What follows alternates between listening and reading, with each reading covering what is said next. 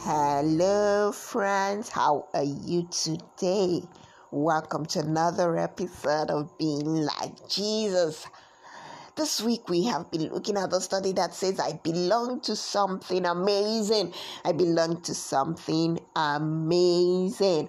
We have been following the first church the first church and we've learned some things from the first church.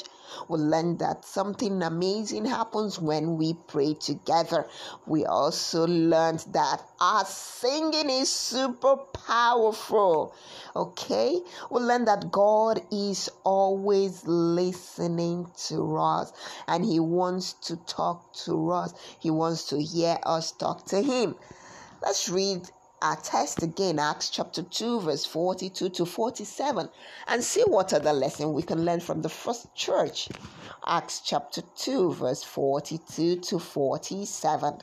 It says, They spent their time learning the apostles' teaching, and they continued to share, to break bread, and to pray together. The apostles were doing many miracles and signs and everyone felt, felt great respect for God. All the believers stayed together. They shared everything. They sold their land and the things they owned. Then they divided the money and gave it to those people who needed it. The believers met together in the temple every day. They all had the same purpose. They broke bread in their homes, happy to share their food with joyful hearts. They praised God, and all the people liked them. More and more people were being saved every day. The Lord was adding those people to the group of believers. The first church ate meals together. They ate meals together. I don't know about you, but I love getting to eat food together with my friends. Oh, I just love that. Because we get to talk and laugh and enjoy spending time together. Friendships are really important to God. And eating meals together is a great way to grow our friendship. They also celebrated the Lord's Supper together. That's when we have communion, the bread and wine. They spent time together to remember that Jesus died for them and made a way to get to heaven. We often have communion in our churches to celebrate this too, right? We are so grateful to Jesus, and we remember this by taking the bread and the wine. Why don't you ask mommy and daddy about communion? Maybe you could celebrate communion together as a family this week. Okay, so you can have a chat with mommy and daddy about communion and see if you could celebrate communion together as a family this week. We do this to remember that Jesus died for us. When we take communion, we remember that Jesus died for us and he made a way to get to heaven. That's what communion is all about. The bread that symbolizes his body, and the wine that symbolizes his blood. His body that was nailed to the cross, his blood that was poured out for us. Okay? Remember, our memory verse for this week has been from Psalms chapter 139, verse 14. Psalms chapter 139, verse 14.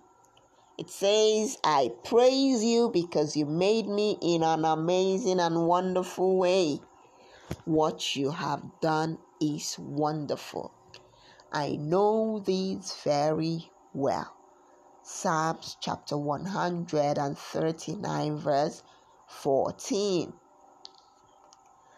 Psalms chapter 139, verse 14. I praise you because you made me in an amazing and wonderful way. What you have done is wonderful. I know this very well. Psalms chapter 139, verse 14. Let us pray. Father, we thank you for our lesson today. We thank you for letting us know that friendships are really important to you. Help us to grow our friendships. And Lord, we thank you for the communion. Thank you for Jesus that died for us and to make a way for us to get to heaven. Help us to always remember this whenever we are taking the communion. Remember that Jesus died for us and made a way to get to heaven. In Jesus' name, amen. Amen. So, go ahead. Now, and ask about communion. Okay, like I said, it involves taking the bread and the wine, and they symbolize the body of Jesus and his blood. And we do this whenever we take communion, we celebrate the death of Jesus, the death and the resurrection. He died for us to make a way for us to get to heaven. Until tomorrow, have a wonderful day today. Bye.